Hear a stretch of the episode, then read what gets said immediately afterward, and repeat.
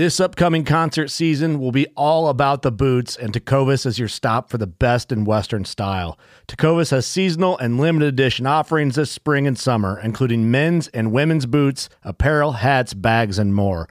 All Tecovas boots are made by hand in a time honored tradition with timeless styles that are always on trend. And Tecovas has first wear comfort with little to no break in period. It's hard to find this level of comfort paired with this level of style. Stop by your local Tecova store, have a complimentary drink or two, that's WCB style, and shop new styles. The smell of fresh leather and friendly staff are at your service. Many stores even have leather custom branding to make your boots truly personalized. And with regular live music and events, there's no in store experience like it. If you can't make it into a store, just visit tecovas.com. That's T E C O V A S.com. They offer free shipping on all boots, as well as free returns and exchanges, and ship right to your door. Go to tecovas.com and find your new favorite pair of boots today. Fishing like a local isn't just about catching fish. It's about connecting with the environment and the people who call it home. It's about hearing the stories and traditions that have been passed down for generations and sharing unforgettable moments with the people you meet along the way. Fishing like a local is having an experience that stays with you forever. And with Fishing Booker, you can experience it too, no matter where you are. Discover your next adventure on Fishing Booker.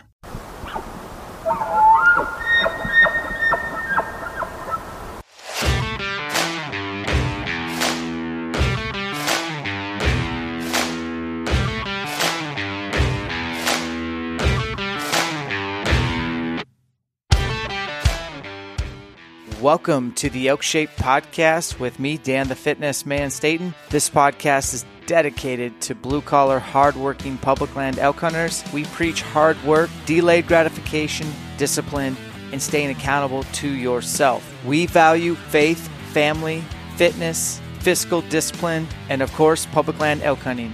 So come along as we try to educate, motivate, and inspire you to become the best possible version of yourself. Our podcast is brought to you by Wilderness Athlete, Performance You Deserve. Fuel your body with the best.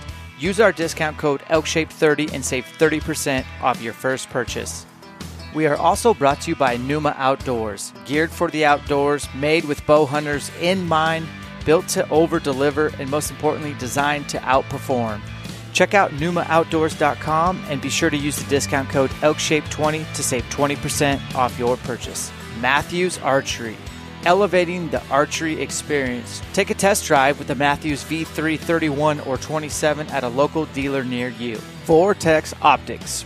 I've been partnered with Vortex since 2010. This company is awesome. They're American owned, veteran owned. They're based in Wisconsin. Their entire team of designers and engineers produce and distribute a complete line of premium sport optics, accessories, and apparel. Most of the apparel that I wear while training, scouting, and hanging out around the house is Vortex Wear. Go ahead and check it out, and if you want to save 20%, enter the discount code ELKSHAPE at checkout, and you'll save 20%.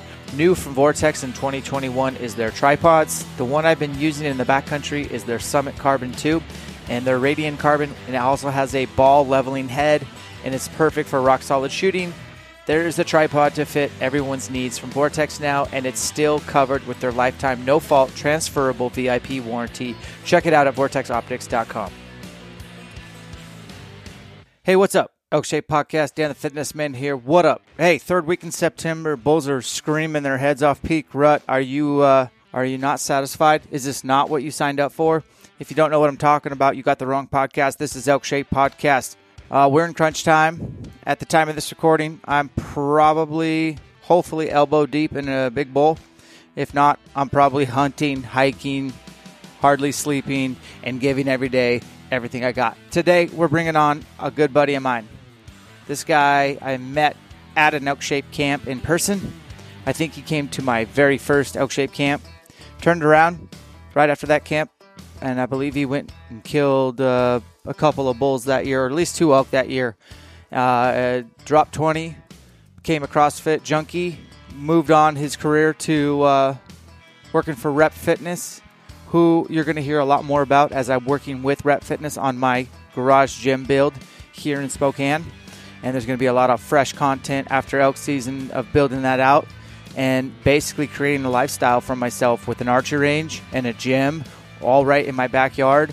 And uh, just have a you know be a simple man. And a simple man for me is love god love your family. Don't chase money chase time. Work hard every day in the name of better elk hunting. And life is short so make your life what you want it to look like. Don't do dead end jobs. Don't sacrifice don't compromise. Same goes for elk hunting.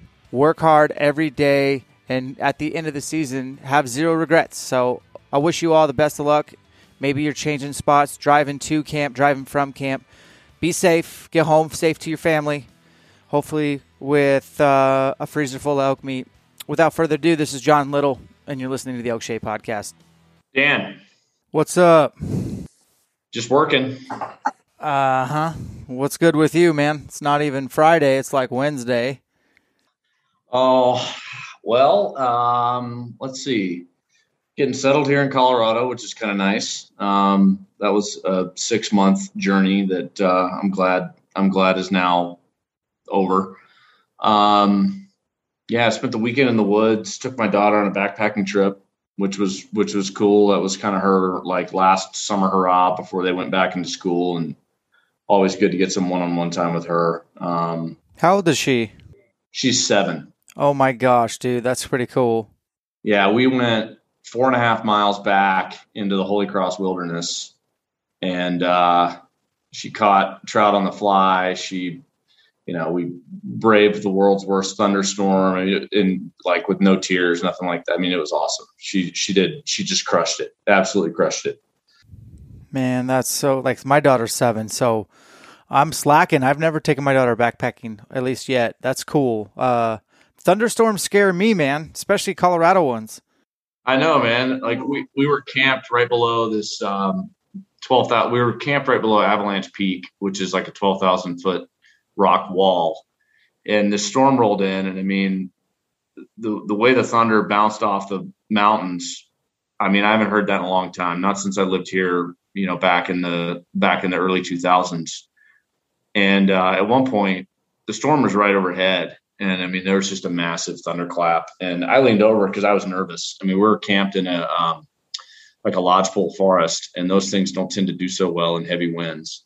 Mm-mm. And um, so, but you're you know we're just in the tent, and I leaned over, and she was like, I was like, "You okay?" She said, "Oh yeah, I'm fine. Leave me alone." I was like, "All right, well, I guess I'll be nervous for both of us." But it was it was like I said, it was pretty cool. She's uh she taught me she taught me a few things. That's for sure. Hmm. So, how many kids do you have again? I have three, uh, two, four, and seven. Okay, yeah, I knew you had that one like the you had the age where I kind of I get to chuckle a little bit because I'm past two, and uh, I know how difficult two was. At least for my son, my daughter was an angel, still is for now, but two, my son was a devil. Mm we're going through a little bit of that. Yeah. Uh, what like do you have a is he a is he a boy? Yeah, I've got my oldest is a girl. Her name's her name's Clara, uh, and then my middle son, his name is Grady, and he's four, and then our youngest name is Griffin, and he's two. My my wife was pregnant with him uh, while I was at the your very first elk shape camp. Okay, yeah, yeah. Dude, two years old is a workout. Uh, yeah, uh, we I got five and seven. So, but I I don't know, man. Three is three is intimidating to me. We talked about it. I mean, the conversation was had, and the jury was not hung. We had a unanimous decision. We're good on two. Three though, three is a little bit of a not as scary to me because like, man, you've already had two. What's another? But how's it been for you guys?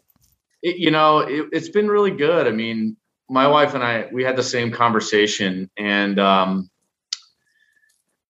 I mean, after our second, we just kind of talked about it, and she was like, you know, look, I just don't know if I want to be done. And I said, look, I, look, I'm going to defer to you. Like, I'm going to. This is, I'm going to.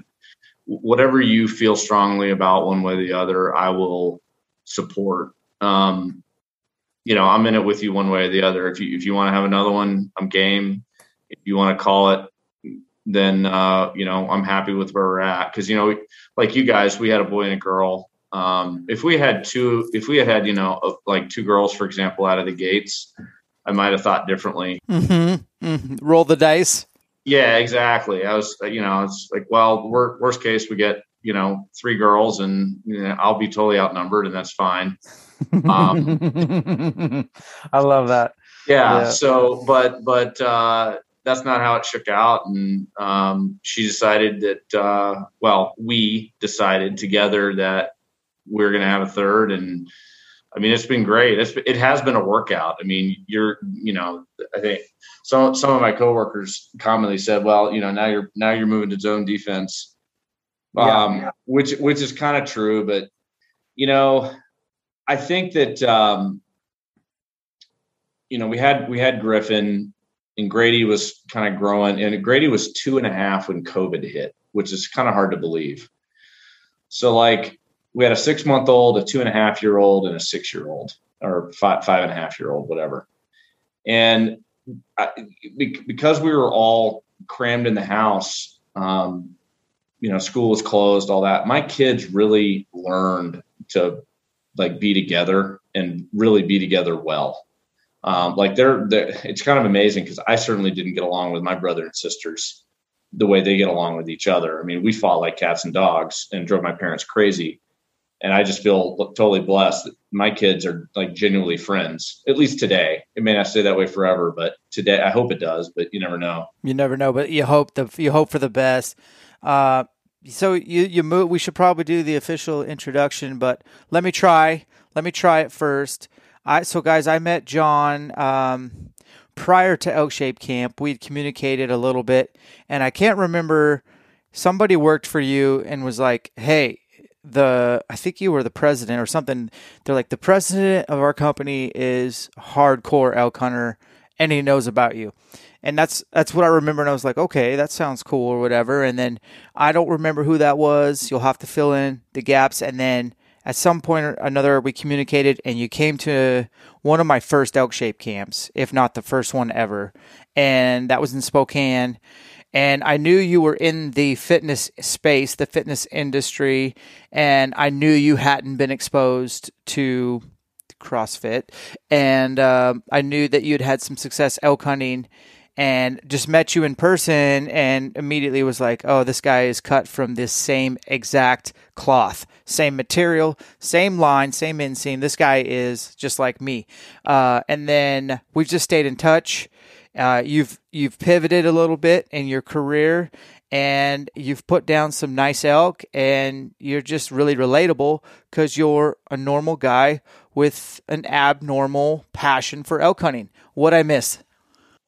Not much. Uh, not much. Uh, pr- appreciate the the nice comments. Quite frankly, that's uh, that's that's nice to hear. I that's that's largely how I think of myself. So I appreciate. It. Good. um.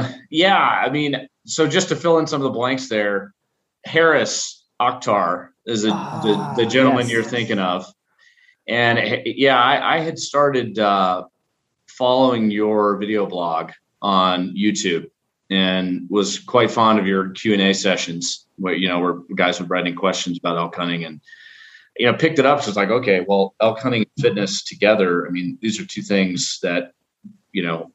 If there's two out of three things I spend time on, the third one being family, there, there's two out of three right here. So it was a really natural thing to pique my interest. You know, your early YouTube video video blogs um, and yeah, Harris had the Northwest Territory.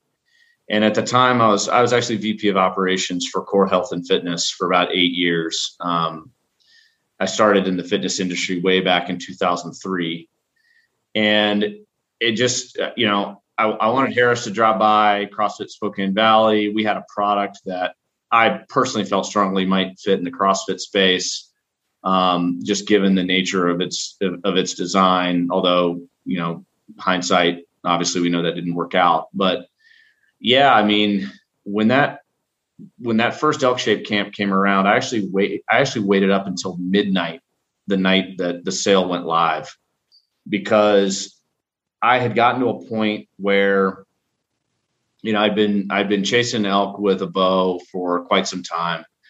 I had I had found some marginal success. By marginal, I mean that I had had shots at animals, had actually hit animals. You know, the unfortunate side of bow hunting, but I had yet to recover uh, a bull um, in I don't know seven or eight years. A lot of tag soup, and so I just felt like something needed to change. And when your camp popped up, I was like, "This is it. This is money. Like, you, there's no way I will not be in Spokane uh, for for this event." And so, yeah, I waited up till midnight, um, jumped on it, and you know, when I got there, and saw i think you guys were doing it was like 19.3 i think that night at the gym. You have to refresh yeah, my yeah. memory. Yeah. I, I, I remember walking in the gym going just absolutely blown away. Not so much by like the intensity of the workout or what you guys were doing. It was really the community and the camaraderie that i saw that i hadn't seen before because uh, i hadn't been exposed to what crossfit was. Um, so that was that was one piece of the experience. And then of course the next two days you know the content of the camp itself. But i left that camp totally changed.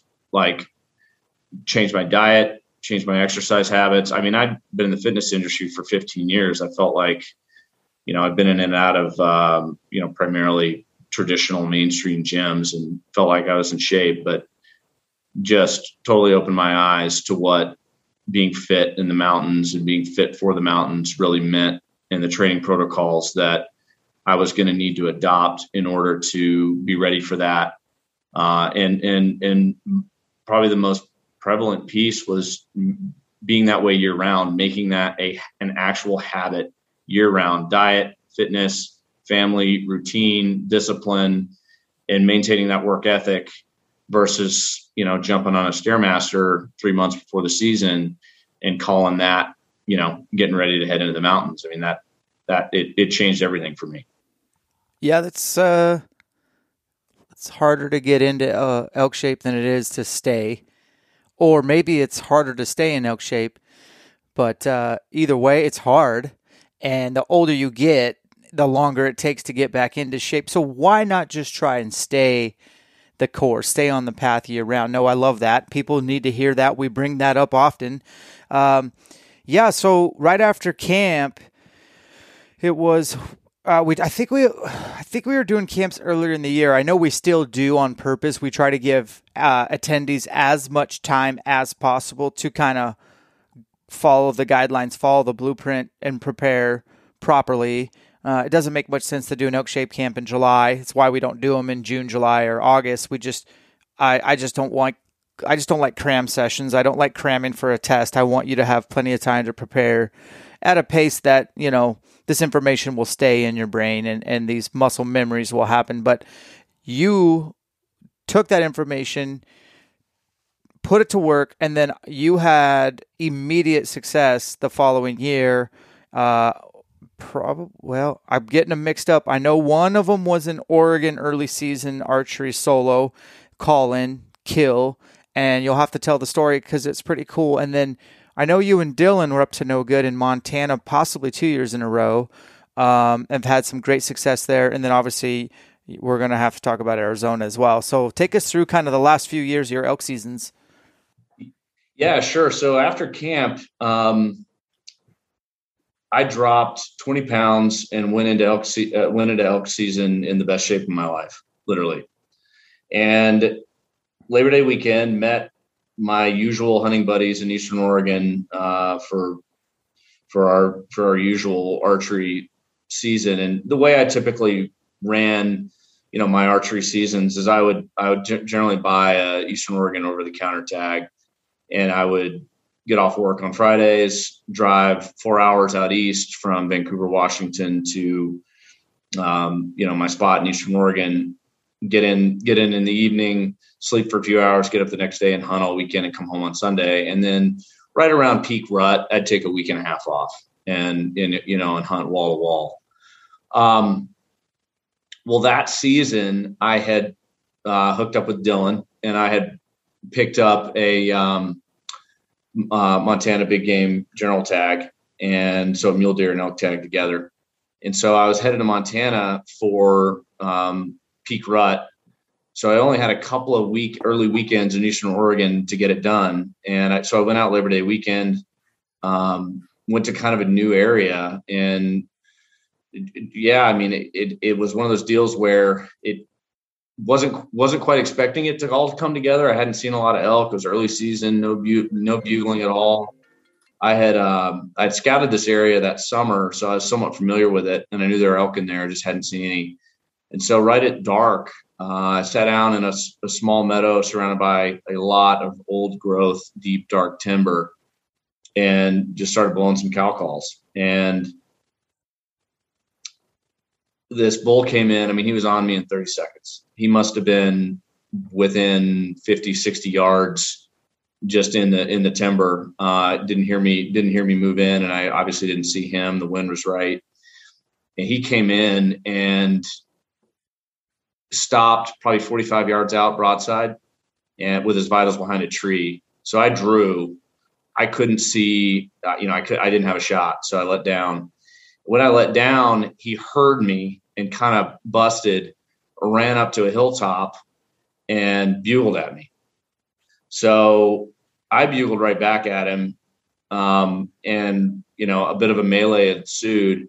I couldn't get him to come in. So I just decided to go to him and kept bugling the whole way in. So he'd just think I was an elk. And I ran, I don't know, 50, 75 yards across the meadow, knocked an arrow, looked up in the timber and he was standing there 20 yards from me trying to figure out what I was. So I just bugled right in his face and he he he turned broadside to display and as soon as he did that I put an arrow right between his right right in the moneymaker and he um it was dark I mean it was literally like last minutes of shooting light. So I saw him kind of wander off. He was pretty uh pretty slow. So I, I, mean, I knew he was hit pretty good. And then my buddy and I went back in the next day and uh, you ended up finding him and taking care of business. So yeah, immediately after camp, you know, found success early in the season. Later that season, went to Montana. Um, had a number of opportunities. It just didn't come together for us. Um, certainly should have, but you know, you know how things go. Um, year after that was COVID. So, you know, I'd put in for um, I'd put in for Arizona just on a long shot. I mean, had I think one point I'd applied for a couple years in a row. And so, you know, my strategy was swing for the fences because it oh, just oh, yeah. didn't matter. You know, if I, I mean, you're just, you're hoping to pick up in, you know, a couple of those random draw slots, right? And I did. I drew uh, Unit 8, which is just to the southwest of Flagstaff and um, you know, like I think April they announced the draw results, and I didn't even check my credit card. Like I thought that it was, um, I, you know, I, it was such a long shot. I didn't even see that they billed my card, and then I got the tag in the mail, and you know, literally hit the floor. Um, and started preparing literally that day. Like the CrossFit gym I joined, CrossFit Fort Vancouver, we had pivoted to um, Zoom workouts and so I started doubling up. You know, I'd hit a Zoom workout in the morning and then go run five miles at lunch because we're all working from home. So I didn't have anything better to do. And, you know, took what I, you know, prior year I said that I was in the best shape of my life. Well, by the time I got to Arizona, it was a it was a whole different ball game. I mean, I, I was just totally ready to go. Uh, I flew down there in July. I uh, did some scouting, put up a couple trail cams with everybody else's trail cams um, How bad was that, dude?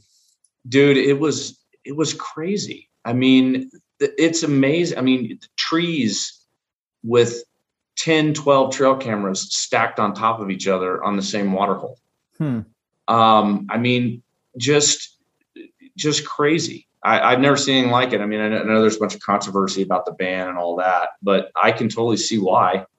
I can totally see why. I mean, and, and here's an example. I mean, you, you want to go in and check your camera, and there's a guy hunting hunting the whole, you know, hunting the water tank, and you, you you're you're basically disrupting his hunt just to check your camera and yep. or, or vice versa or you're having you know i had my i was sitting on a water tank one day midday waiting for the you know the evening evening to come around and uh, had had a guy walk up on me to check his camera and like 20 minutes before that a cow had walked into the, the uh, walked into the water tank to take a bath. So i could totally see how that activity is disruptive.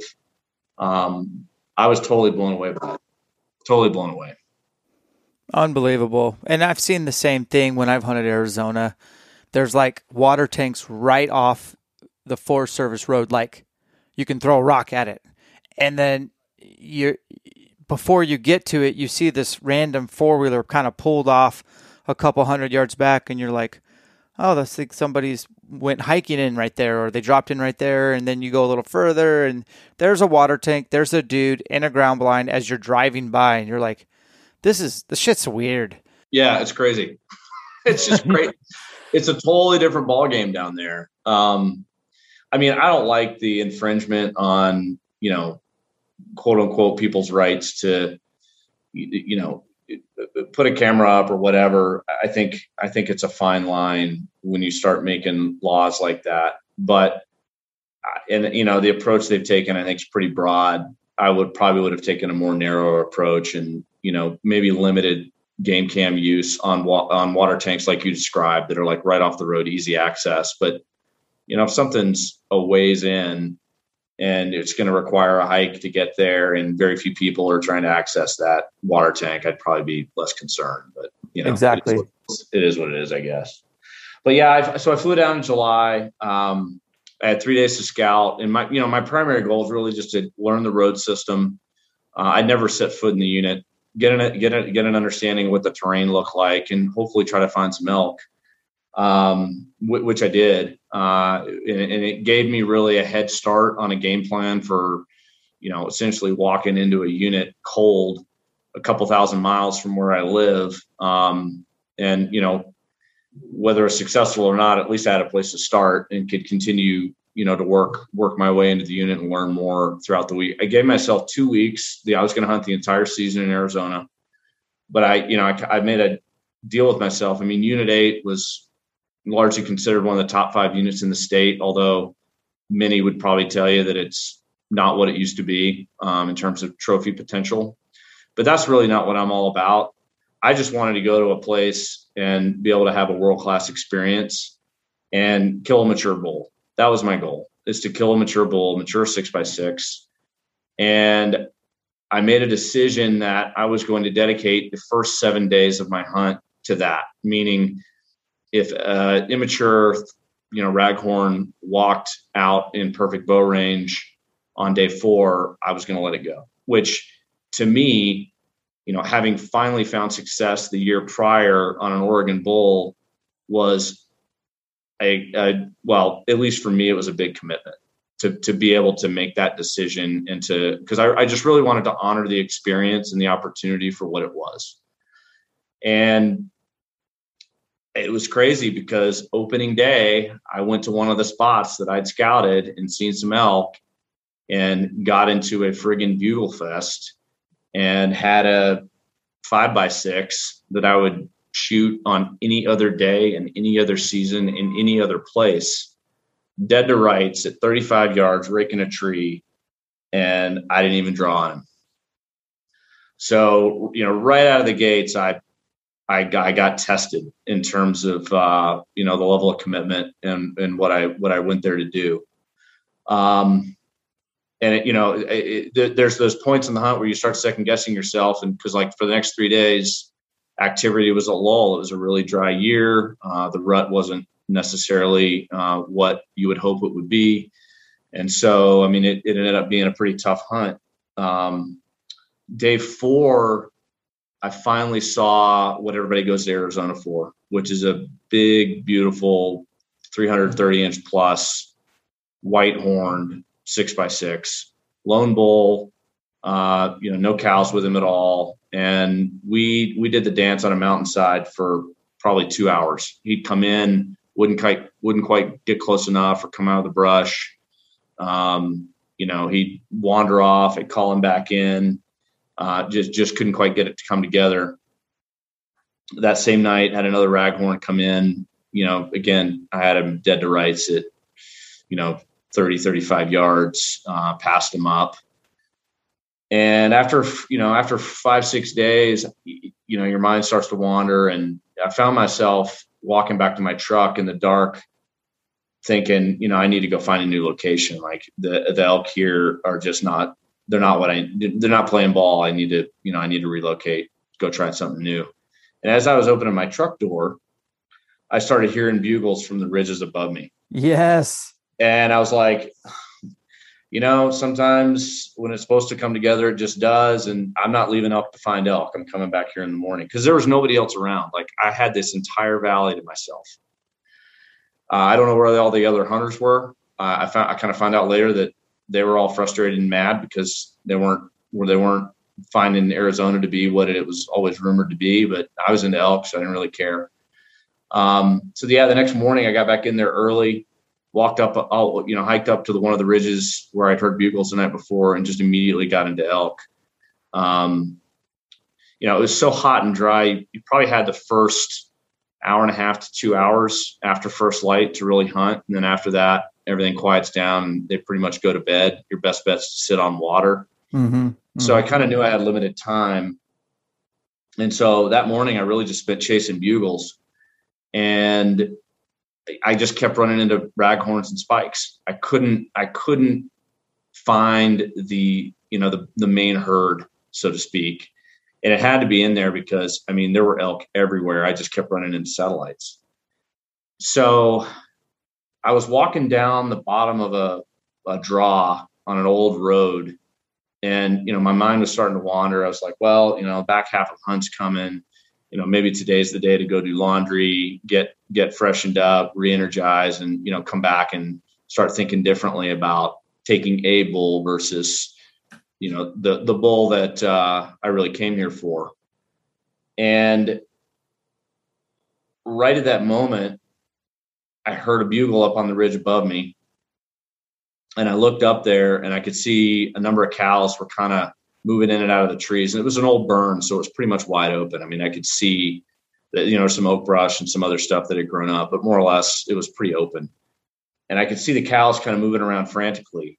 So I bugled and the whole herd of cows turned and started coming towards me just just on that note and i'm looking through the trees and here comes the bull and he was going to walk above me at about i don't know probably 50 yards just up the hill, broadside, trailing his cows. I mean, his cows were coming to me. The bull was coming to them, following them down down towards me. So he he bugled at me a couple times. We traded bugles, and then I heard another bugle from the ridge opposite. And I look over, and his cows are now coming down the draw towards me as well. And I see his antlers coming through the trees. And I'm standing there in the middle of the road totally exposed, but you know, it doesn't doesn't necessarily matter at that point because those elk were coming. And I was at a certain level expecting to get run over by one of the cows. I mean, they were walking directly at me. So I looked at the bull. Mm-hmm. I, I, saw the bull. He was last in line. He was a little. He I could tell he was nervous because his cat. There was another bull right across the right across the draw. They were both calling to each other. I was bugling at them. Well, the, the bull walked right across broadside at 35 yards. I stopped him with a cow call, and by the time he turned his head, the arrow was already on its way. And uh, he, it, it, it hit right in the sweet spot, and he went 50 yards and toppled over. And I wasn't quite sure what to do at that point because this, this, he ended up, he ended up, I mean, he ended up scoring north of 345, which to me was like the biggest thing in the world. I was, oh I, yeah, I, I, couldn't believe it. Um, spent the rest of the day getting him out. I mean, you know the story there. I didn't have far to go. It was only a couple miles back to the truck, but it was up the up the side of the valley and then down the other side. And the, the biggest issue was uh, there were about 48 million yellow jackets that were swarming the carcass the second I opened him up. Uh, amazingly, they were more interested in the meat than me, and I didn't get stung at all which was you know just icing on the cake. But ultimately, pretty unbelievable experience, and you know, for all the guys out there that get frustrated because they're not getting into animals or you know their hunt's not quite quite quite going the way they want i tell you you just give it five seconds and it'll change. And if you're not if you're not ready to go you can miss it. And you know if any if i take anything away from that experience it was that you got to stay on your game because the minute your mind starts starts to wander something's going to happen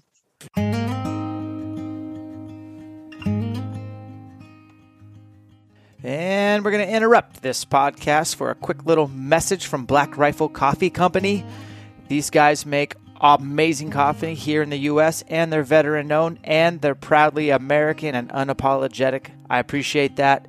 If you guys are interested in joining their coffee club or picking up maybe some swag, ready to drinks, or check out that new Flying Elk Roast flavor, use the discount code ELKSHAPE, and that'll save you 15% also, Kifaru International. This is the backpack of choice for elk hunters. I use the Hoodlum or the 44 mag. You guys need to check out Kifaru International if you are serious about packing out large loads of perfect protein off the mountain. Head over to kifaru.net to learn more. We're also brought to you by onX Hunt, the number one hunting GPS app. I've pretty much gone away from using an old school GPS. Obviously, I still carry like an inReach, but all my hunting maps are stored and executed with the onX. This is the fastest downloading offline maps out there, as well as the most resilient, bulletproof, not going to crash on you when you need it most. I run tracking most days while elk hunting, and I found onX to be the most reliable hunting GPS app out there. Check it out today. And finally, Bakcou e bikes. These are e bikes made for hunters by hunters. This is a game changer for elk hunting as well as bear hunting, checking your tree stand trail cams, getting in and out quietly. I rock the mule. Use the discount code ELKSHAPE to knock $300 off your purchase. And if you do that, you might as well just go ahead and apply that discount towards a folding cargo trailer so you can put your elk quarters and haul them out back to the truck. Yeah, staying staying present, stay in the game uh, instead of just walking down the trail, kicking rocks, feeling sorry for yourself, having that pity party. That's usually when that magical five seconds materializes. Um, as cliche as it is, and honestly, um, I know myself. We've all been there, where you know you basically squandered maybe one of your only opportunities, and uh, after some reps and some experience, you begin to appreciate elk hunting as one big grind, and you, you just keep grinding harder when the chips get down, and they will be down almost majority of the time. So if you're not ready for emotional roller coaster, you might want to find a new pastime. Uh, elk hunting is not for anyone who's fragile. I'll say it that way. You can't be fragile or soft in the elk woods, and if you are, um, and you're not sure if you are, you'll find out. Uh, that's really cool, man. Like way to take advantage, way to set a standard and expectation, way to have like define what success means to you and stick to your guns. You earned that bowl, and you know, good on you. And then you weren't even done with your season. So let's carry on. yeah, yeah. So I uh that night I pretty much worked all night. I took the um I, I ran the I ran the rack down to a taxidermist in Chino, Arizona. Uh, got the coolers packed with meat. Um, packed up camp.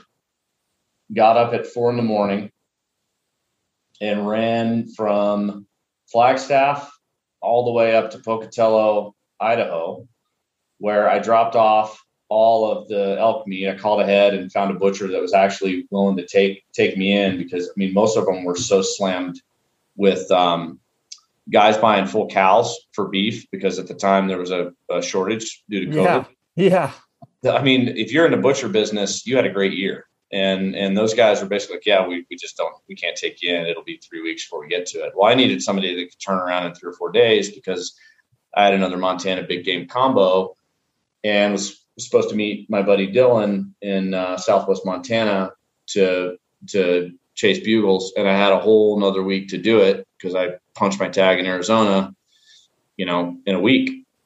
So um, dropped off the elk meat, guy said, "You just let me know when you're on your way back. I'll have it ready."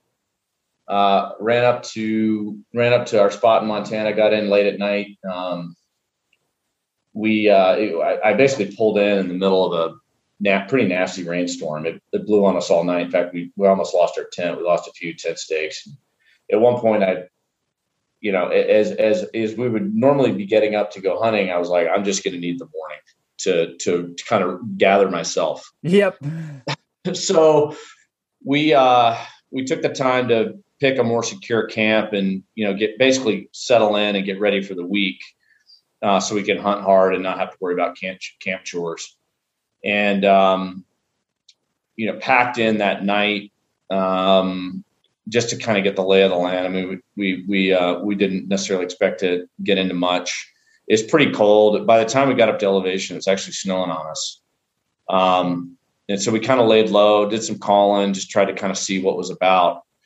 Um, ended up coming back out that night, and then uh, the next day uh, went back in. we got up in the morning. Uh, we glassed some elk, but just couldn't quite get on them.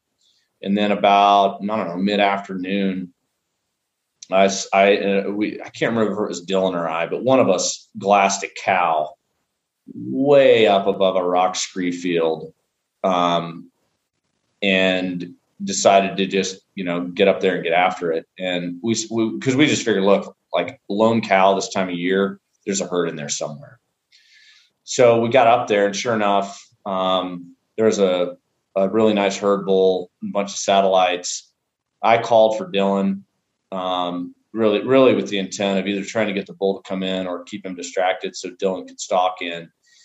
And he got close. I mean, he almost closed the deal, um, but unfortunately, uh, we just ran out of daylight. So backed out, hiked back down the mountain in the dark uh, and then ended up getting back to camp. Next morning, um, we decided to try a different spot, um, and so we went into a different canyon. And I mean, right off the bat, there were there were elk on the, I mean, literally elk on the trail, a couple two and a half miles in, and not another human being in sight.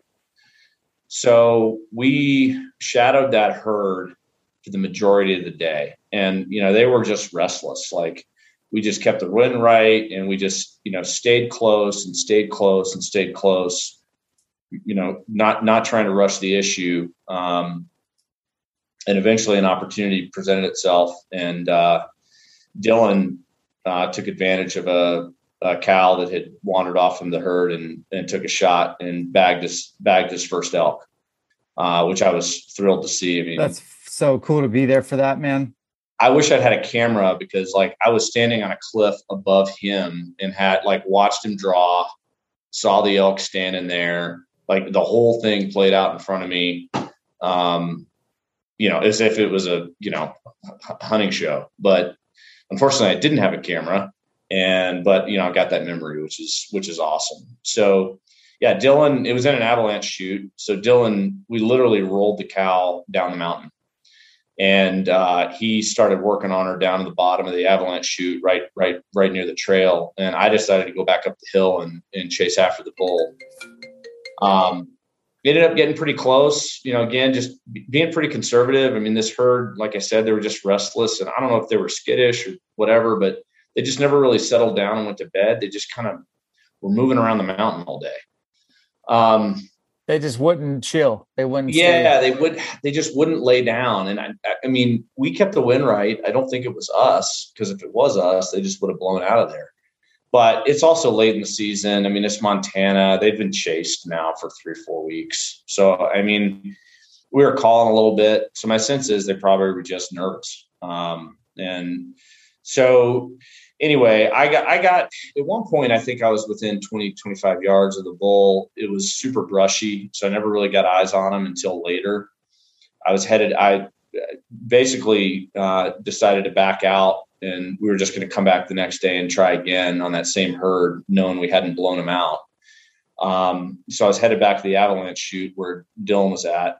I look over across and 80 yards across from me, standing out there in the wide open is a bull, and he was he was a good bull. He was not as big as the Arizona bull, but I mean, big swords, big fronts, nice thirds. I mean, he he he he was a bull that uh, I think anybody would have been would have been proud to have.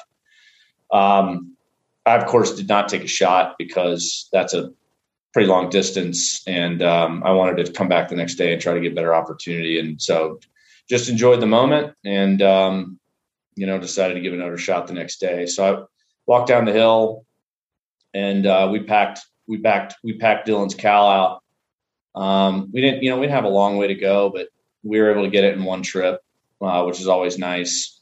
Um, a couple miles back to the truck, and we took our packs off, and I actually popped the tab on a Coors Light and heard a bugle across the canyon from where we were standing with I don't know, probably an hour daylight left.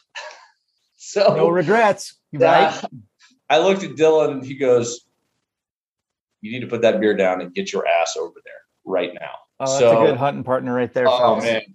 So so I I didn't even take my pack. I I just grabbed my bow, my release, and my rangefinder, and ran down the side of the canyon, down the trail, ran up the other side. The whole time Dylan's calling from the parking lot. So he's he's talking to the bull. The bull's calling back. So I didn't have to make a peep.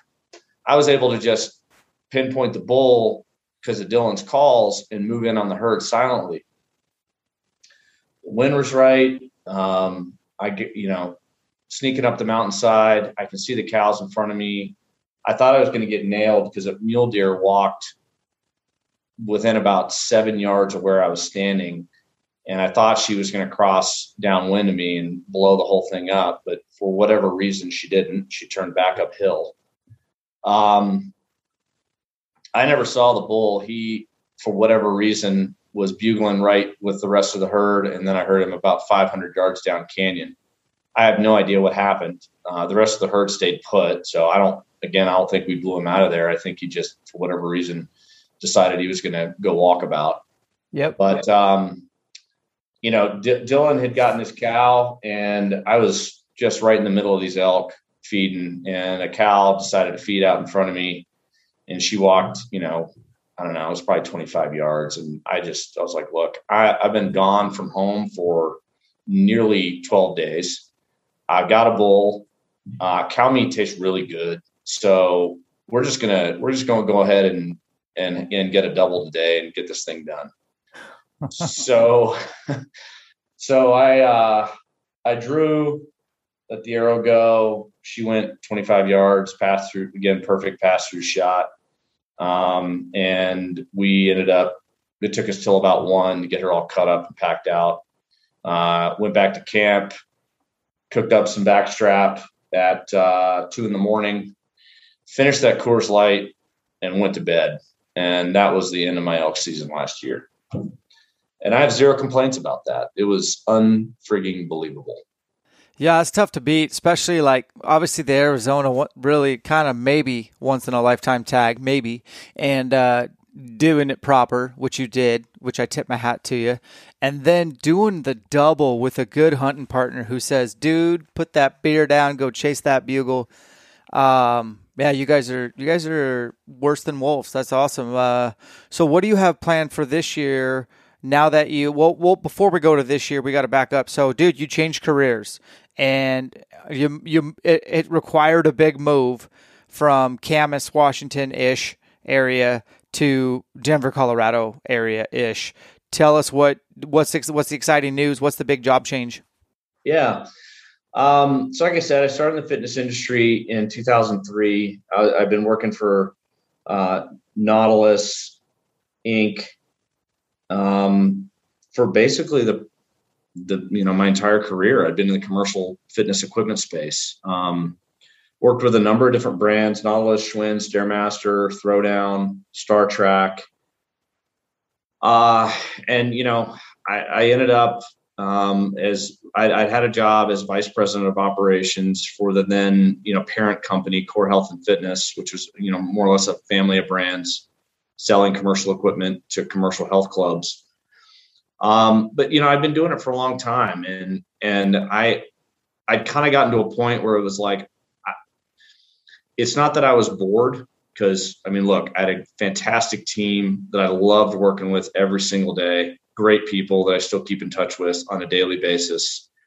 Um, love love the industry, love the commercial fitness space. Um, you know, we serve serve a little bit of a different market than CrossFit. In fact, I'd heard of CrossFit when it first started, and those of us in the you know the big box gym world were all hoping it would eventually just go away. Of course, I learned first front and center why it didn't.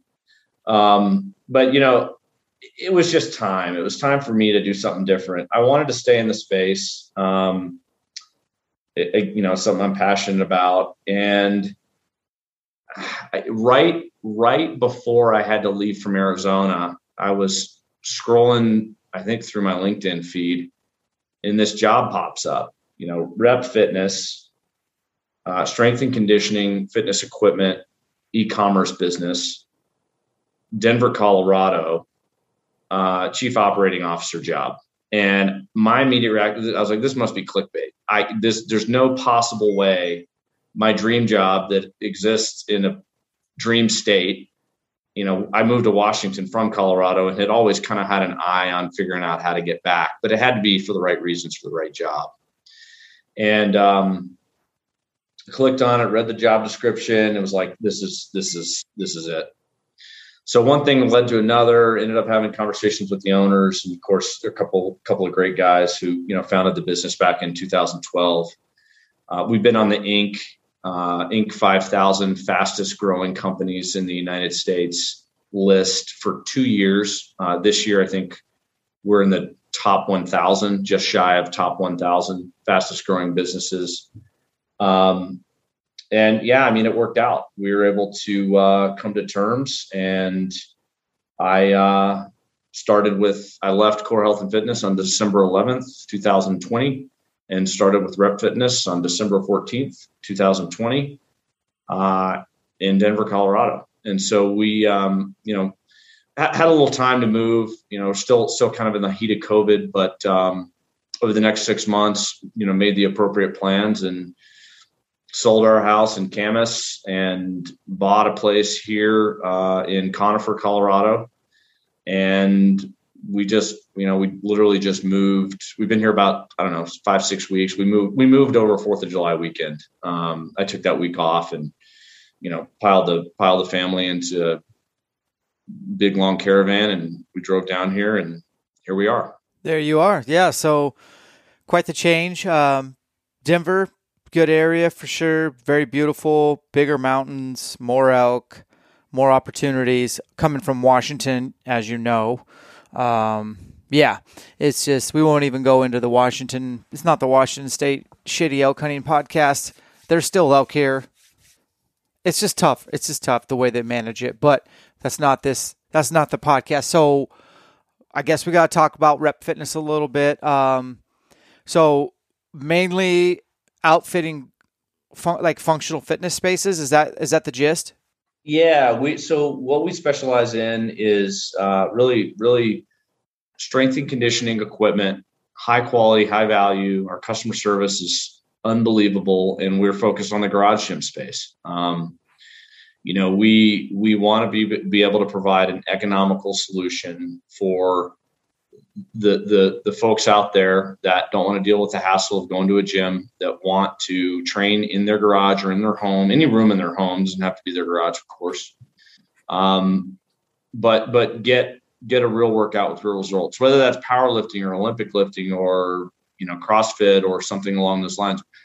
We service all of that um, and and that's really that's really what we do. Um, our our products are rock solid um, you know, we're using 11 gauge steel, which is the same gauge steel that is used in commercial fitness equipment manufacturing. So, I mean, our products, even though they're focused on consumers, are well beyond the requirements of what you would see in full commercial facilities. So, um, it's a great company and and uh, a ton of fun, uh, growing fast, and um, you know we're going to head we're going head to head with some of the big guys out there, and uh, I think we all know who they are. That's uh, awesome. Which makes it which which makes it even uh, you know I kind of like an under you know a little, little, bit of an underdog approach, um, but you know we're we're we're coming. So it's pretty yeah. it's pretty exciting. Yeah, underdog makes the world go around. Uh, yeah, so I I'm curious to know your vibe on home gym stuff because here's the truth, man. Like, so when I owned a CrossFit gym for over a decade, like anytime a member would be like start investing in equipment for their garage gym, it was either one or two scenarios. The most common was like, um, okay, you're basically buying equipment because you're going to cancel your membership eventually and work out at home. And my thought was, can't wait to buy your equipment from you when you realize that you're not disciplined enough to work out at home. Um, that was truthfully like my, yeah, I just, and it was, I was usually right. Like, you know, they'd load up on some gear, try it out for a few months, and then they'd come back chubbier and say, uh, do you want to buy any of this workout equipment? And I'd be like, yeah, I do. Uh, the other would be like people that are just like diehard trying to get to the CrossFit games and compete and they they want to train you know every day that ends with Y and so they would add they'd want to do double days and stuff like that and I understood that and we had quite a few people do that so when I sold my CrossFit gym there was no COVID and at first um, when I sold the gym I pulled quite a bit back and said this this equipment's not included in the sale. This is going to be like my garage gym stuff because I knew I was going to start working from home. And long story longer is um, initially I hated working out in my garage. I missed the people and competing. Um, but as Elk Shape continued to really grow and my kids started getting older and older, I realized that the 20 minutes to the gym and the 20 minutes back plus some socialization is about I'll round up for a nice smooth number about an hour of not working out time but just being gone time that seemed to add it up 5 6 days a week. And I was still going to the gym at crack of the dawn.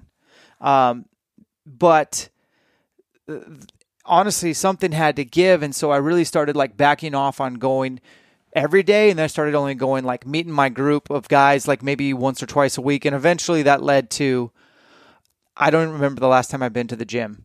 Um, and so it's come down to just I'm too dang busy to squander 5 hours a week of not working out time and driving and socializing. So plus the other 5 hours of training that's 10 hours a week. I could I could walk out to my garage at any given time during the day when it's convenient and go do go win the day and get right back on the horse and, and continue on. So it really doesn't interrupt my day. And then the other thing, man, I got to tell you this is with the COVID stuff, I can't do CrossFit with a mask on. I, I can't even imagine trying that.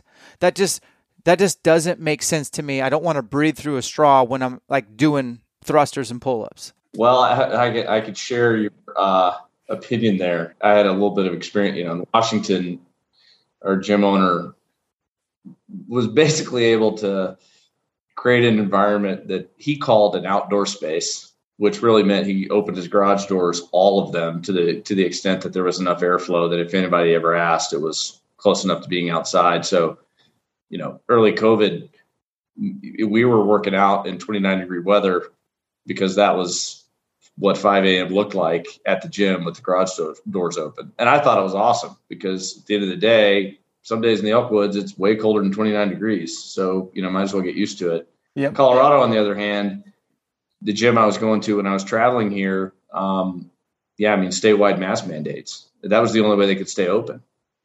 And so, yeah, I I tried that whole workout with a mask thing and uh, eventually found a solution that kind of worked but it was every bit as awful as you as you mentioned. So yeah, I I mean, I think you, you I mean, wh- where you're going is like, what do you what do you what does this look like going forward? Is that is that kind of where you're? Yeah, yeah. I think that to your point, I mean, COVID changed. I think many people's mindsets on what working out from home looked like. I mean, you're, you're talking about an industry that for years uh, was defined as, you know, I want to work out. I go to the gym. It takes the amount of time that you mentioned it takes. You've got, you know, even in big box gyms, you've you've you've got time to get there, change in the locker room, do your workout, socialize, leave, go home.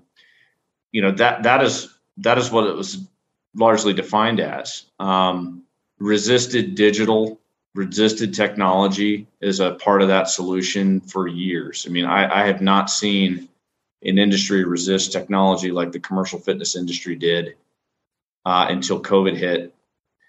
Well, when COVID hit, the, you know the the folks that were able to stay open and operate were forced to pivot and be able to offer services to people that couldn't leave their homes, whether that's Zoom, programming through apps, phone calls from personal trainers to people that were you know trying to figure out what a home program would look like.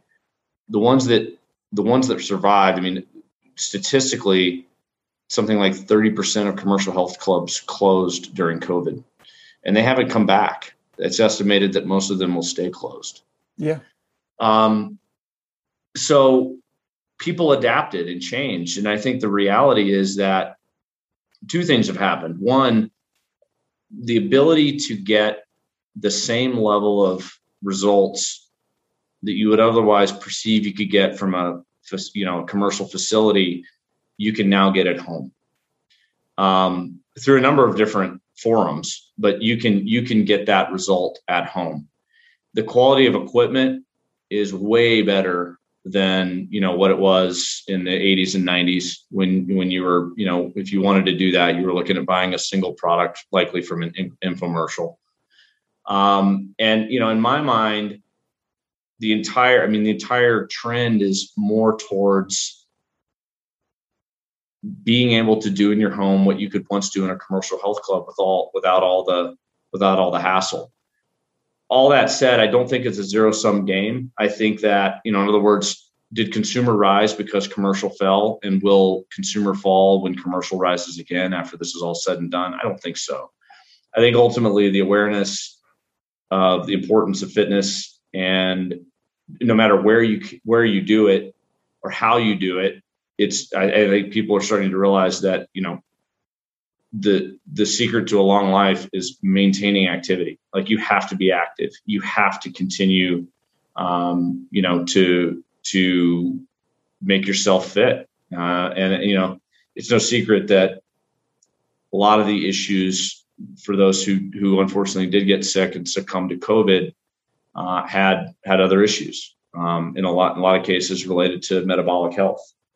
So I don't think it's a zero sum game. I think that the awareness is raised, and I think what I think I think where we'll end up is uh, with a heightened, um, you know, home fitness environment, uh, and in some cases in combination with a gym. Like if I look at myself, I have a I have a home gym. I have a rack in my garage. I have plenty of weight. Um, and and at the same time, I still go to my CrossFit gym as well because it's between here and the office, and I have to come to the office anyway. So and I think that's probably where, it'll land. It'll be a hybrid solution that's you know partially supported by digitization as well as um, you know the ability and the awareness now that you can do the same thing at home and, and even get better results with less time than you you know than you could you know conceivably have to go to a, a commercial health club to get prior. Yeah, man, and uh, you know if you got little ones at home, especially or if you're just chocked full of excuses, you can eliminate them. Uh, let's get through. Let's just get through kind of a prescription um, from a home sh- a home gym hierarchy. Um, and this is just your narrative. This doesn't mean it's Rep Fitness's, uh, but this is like John Little's. Let's give you. Uh, you got five pieces of equipment. You got a thousand bucks maybe for the first couple items set aside. Um, what's what's the go to? Uh, well, f- for me, it's a um, probably a stall mat or two. Yes, which you can get for you know call it 100 bucks for two. Uh, I would have a 50 pound dumbbell. I would have a plyo box, 24 uh, by 20 by 30, that you can build yourself out of a you know what used to be a $50 sheet of plywood. It's now 100 bucks, but nevertheless. Never, nevertheless, a single sheet of plywood and some screws. Um, I would try to get a a, a mono a monostructural machine, uh, whether that's a rower, uh, a, a, bike, um, you know, assault bike or a, a, you know concept two or whatever. Um, just just because you know, I mean, you can certainly run, um, but some people, you know, some people that's hard on their joints. So I'd get, I would have a monostructural machine, probably a rower. Yeah. Um, and then I would, I mean, you could probably fit a rack into that if it's a lower cost rack. I, I you know, you're gonna you're gonna want. Um, I, I mean, I think you could fit a rack in. Of course, then you need a barbell and weights, and I think that's where the cost starts to add up. But I think those probably first four or five pieces: a plyo box, 50 pound dumbbell, stall mats, and a monostructural machine. You know, and a pull up bar. That would be the fifth piece. Get a wall mounted pull up bar because with with those five pieces of uh, of equipment, you can absolutely destroy yourself. I mean, you don't even really need those five pieces of equipment. You can destroy yourself with body weight.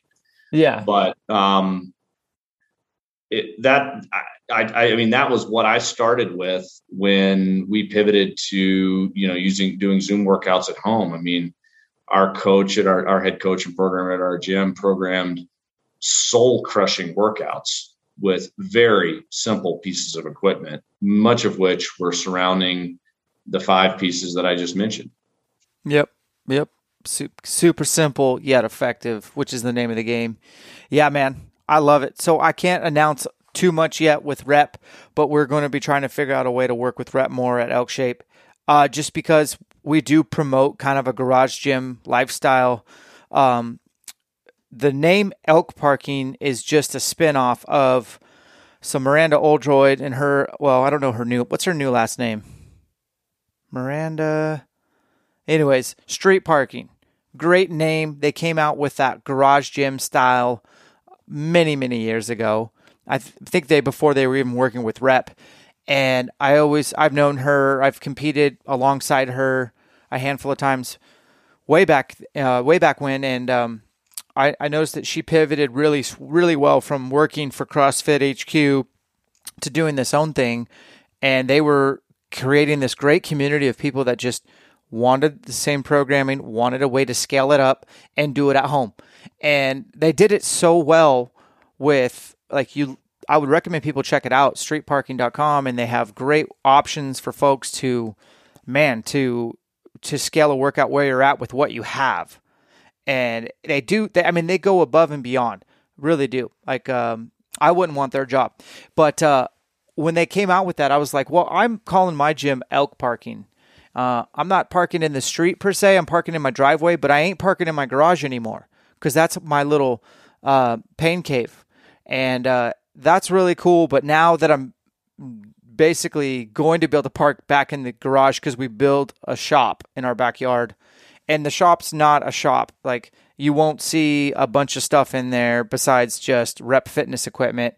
And uh, we're working with Rep quite a bit on this build because I want it to be pretty sexy, but I also want it to be pretty relatable in that uh, rudimentary things, dumbbells, a barbell, a pull-up bar, a squat rack, things that you just said, a plyo box you know, sure, I'd love to have your like crossover machines and all that cool stuff, but for me, I, it doesn't really serve the elk shape community to do a bunch of workout programs around that kind of stuff.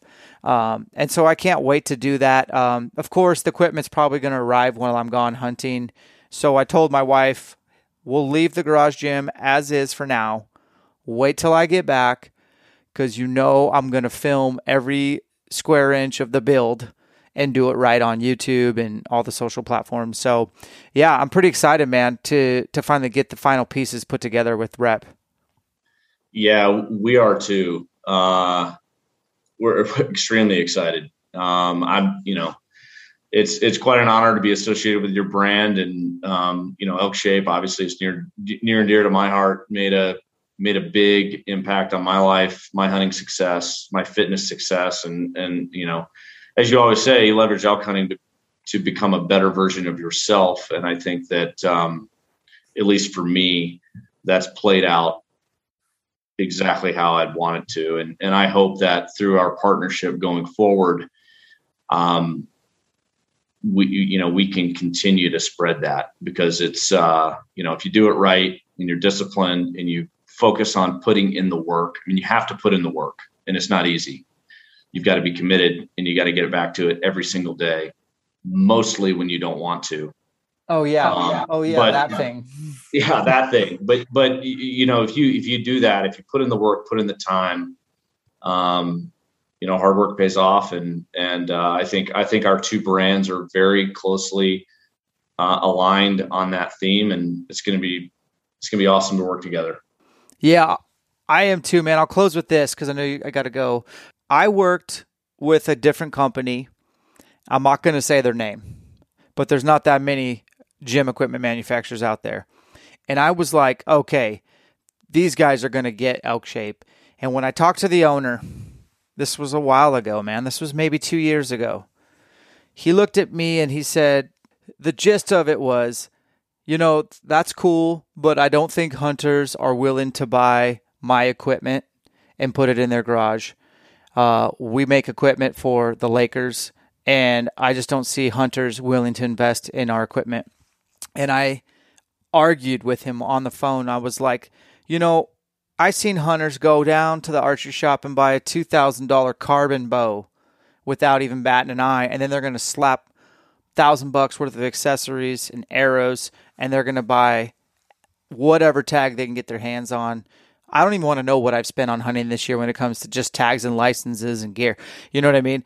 I and so it was really a deflating conversation because I thought this gentleman would really get like elk shape is about blue collar, public land elk hunting, and we blue collar guys, if we see value, uh, that's going to enhance not only our next season, but maybe extend how many seasons we get to experience in this go round, we'll invest. And so I like rep because your specialty, like your focus, is not outfitting the Lakers.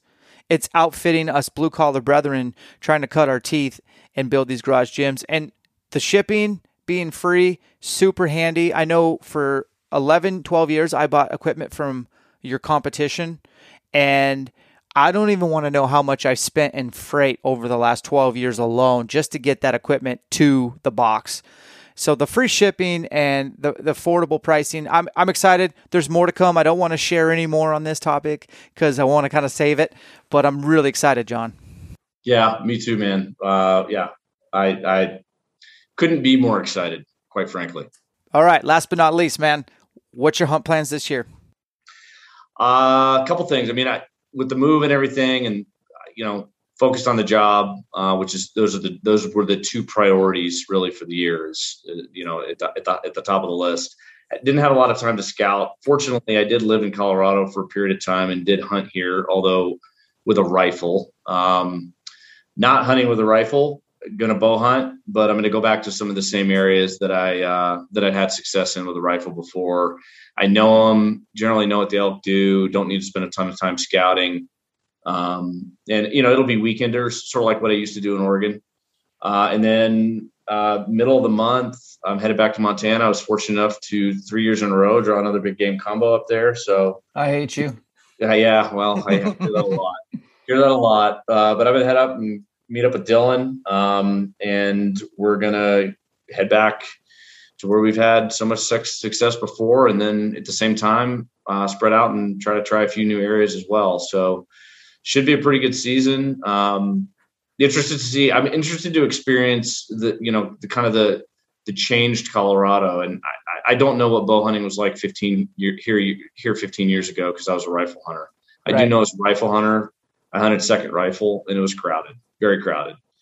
So I, you know, I'm interested to see how that works. Um, I hear all sorts of horror stories, but then I also hear some positive things, mostly from guys that are willing to put in the work, get off the beaten path, go where other people won't go, and do what it takes to find the elk. And that's exactly what I plan to do. So we'll see. Well, best of luck to you, John. Thanks for taking the time today, man, and sharing your story. Super powerful. We'll be in touch.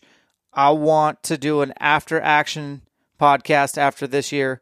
I want to go back into the topic of rep, but I want to also finish strong with how you guys did in Montana and kind of do like a, a debrief because uh, I know you are going to try some sniff out some new country too, which is like a whole another topic I want to cover for elk hunters. Is, is the, yes, you can go back to your old haunts where you've had success, but each year that you do go back, you have to expand on that area and add more pieces to the puzzle. So that'll be that topic. We'll get back on the horn and we'll do it right. Sounds great, Dan. Awesome, guys as you're listening to this, you're probably wrapping up September. Make sure you hit it hard the last few days. Hunt your hardest on the last day as you would on the first. Separations then the preparation. We'll catch you on the next one.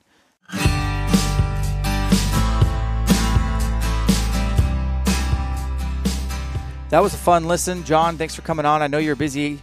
He's uh he's the COO Rep Fitness there in Denver. So He's uh, he knows operations obviously, and he knows his way around the Elkwoods, and he knows how to never give up. I liked a lot of things he said there. Uh, we'll have him back on. We'll do a podcast on how to go back to the same haunts and expand your knowledge on certain areas, and we'll find out how he did this year in Colorado for the first time in many years, and then also in Montana. So, great podcast. Appreciate you, John. You're a good dude. Buck Knives USA. I'm skinning elk out with Buck Knives. Uh, used to use Havalons uh, last year 2020. I was on my last quarter of a Wyoming bull that I killed solo. I was cutting it up solo. It was definitely close to midnight. And on my last quarter cut, I put a Havalon all the way into my hand, in my bow hand, deep. And being a former, you know, first responder and and having some of that education and, and seeing blood and seeing some some horrible things, back when I used to be a firefighter a little bit, I immediately pulled that knife out, just put pressure on it, grabbed a game bag, didn't even reach into my first aid kit, and I hauled ass out of the mountains, left everything my bow, my backpack, uh, the bull, and made it back to my dad's camp.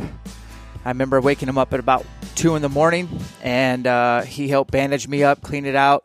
I felt I felt basically like a little bit like I was going in shock, just because I was exhausted, I was fatigued, I had lost a lot of blood, and uh, I don't know, man. I remember sitting there in his camper as he was cleaning out the wound, and I didn't know if I was going to puke or crap down my leg, and I ended up just passing out. Uh, with the help of a good friend and horses, we got that elk out of the mountain, which was great, and uh, I made it to the ER room. And they, they threatened to have hand surgery, but I convinced them just to, to stitch it up. Uh, $800, $700 later, they stitched it, and I was on my way, and it healed just enough time for me to get over to Montana and kill my third bull last year. If you don't remember, that's what happened. So just be safe with those Havalons. Um, I'm pretty good with the Havalon. Like I don't break blades. I know how to use them really well. I've cut up a lot of animals, but they're just too damn sharp for my clumsy ass. And so I like a fixed blade. I like an actual skinny knife uh, from Buck Knife and a 110. They got so many options out there. Check them out, plus support them. They're legendary. They've been in business forever, and I'm so stoked to work with them. They're a neighbor of mine. I literally live 15 minutes away from HQ. Super awesome company and just great people. Spy Point Trail Camera's been using them all season long. Uh, it's not uncommon for me to put a trail camera in my backpack and leave it out there if I find something cool. And I don't even care if I get it that year or, or the years to follow. I like I have cameras sprinkled everywhere. I put them up really high. I use a little HME tool, Hunting Made Easy tool. I think they're like eight bucks off Amazon. And I screw trail cameras. I climb trees like 15, 20 feet up and point them down. I've just had so many stolen. I found that to be the best. And uh, yeah, so a lot of trail camera action. I also use the cell phone ones. I use the app.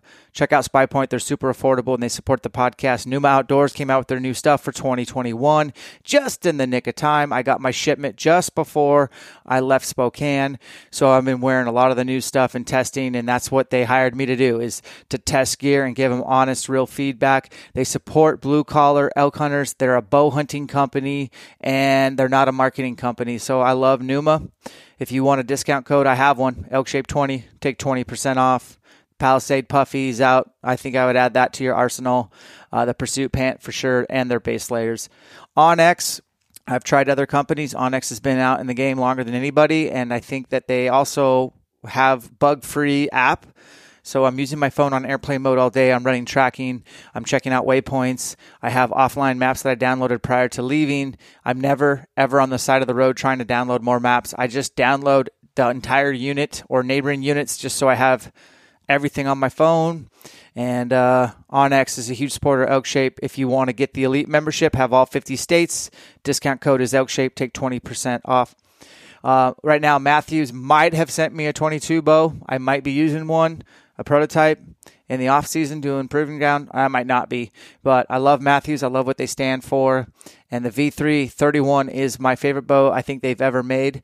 And uh, I can't say anything else about this uh, other thing, but uh, I'm very excited for the launch date in November of the 2022 bow. Black Rifle Coffee Company discount code is Elk Shape. Take 15% off. Join the coffee club. Get a coffee mug. Support veterans. Support blue collar. Support dudes that support 2A. Support dudes that are legit and are bow hunters themselves. And if you like coffee like I do, try the Flying Elk Roast. You won't be disappointed. Kifaru International, uh, 22 mag, 44 mag hoodlum. Their frame is better than anyone else's, period. And uh, I stand by that. Check out Kifaru. Aron Snyder owns it now. Uh, shipping dates have sped up, and it's never too late to upgrade. Be on the lookout for an elk shaped training pack. I think we're doing something like that. I'm not supposed to leak that, but I did. Crispi USA. Man, this whole season I've been really, really fond of the Briksdals and the Colorados.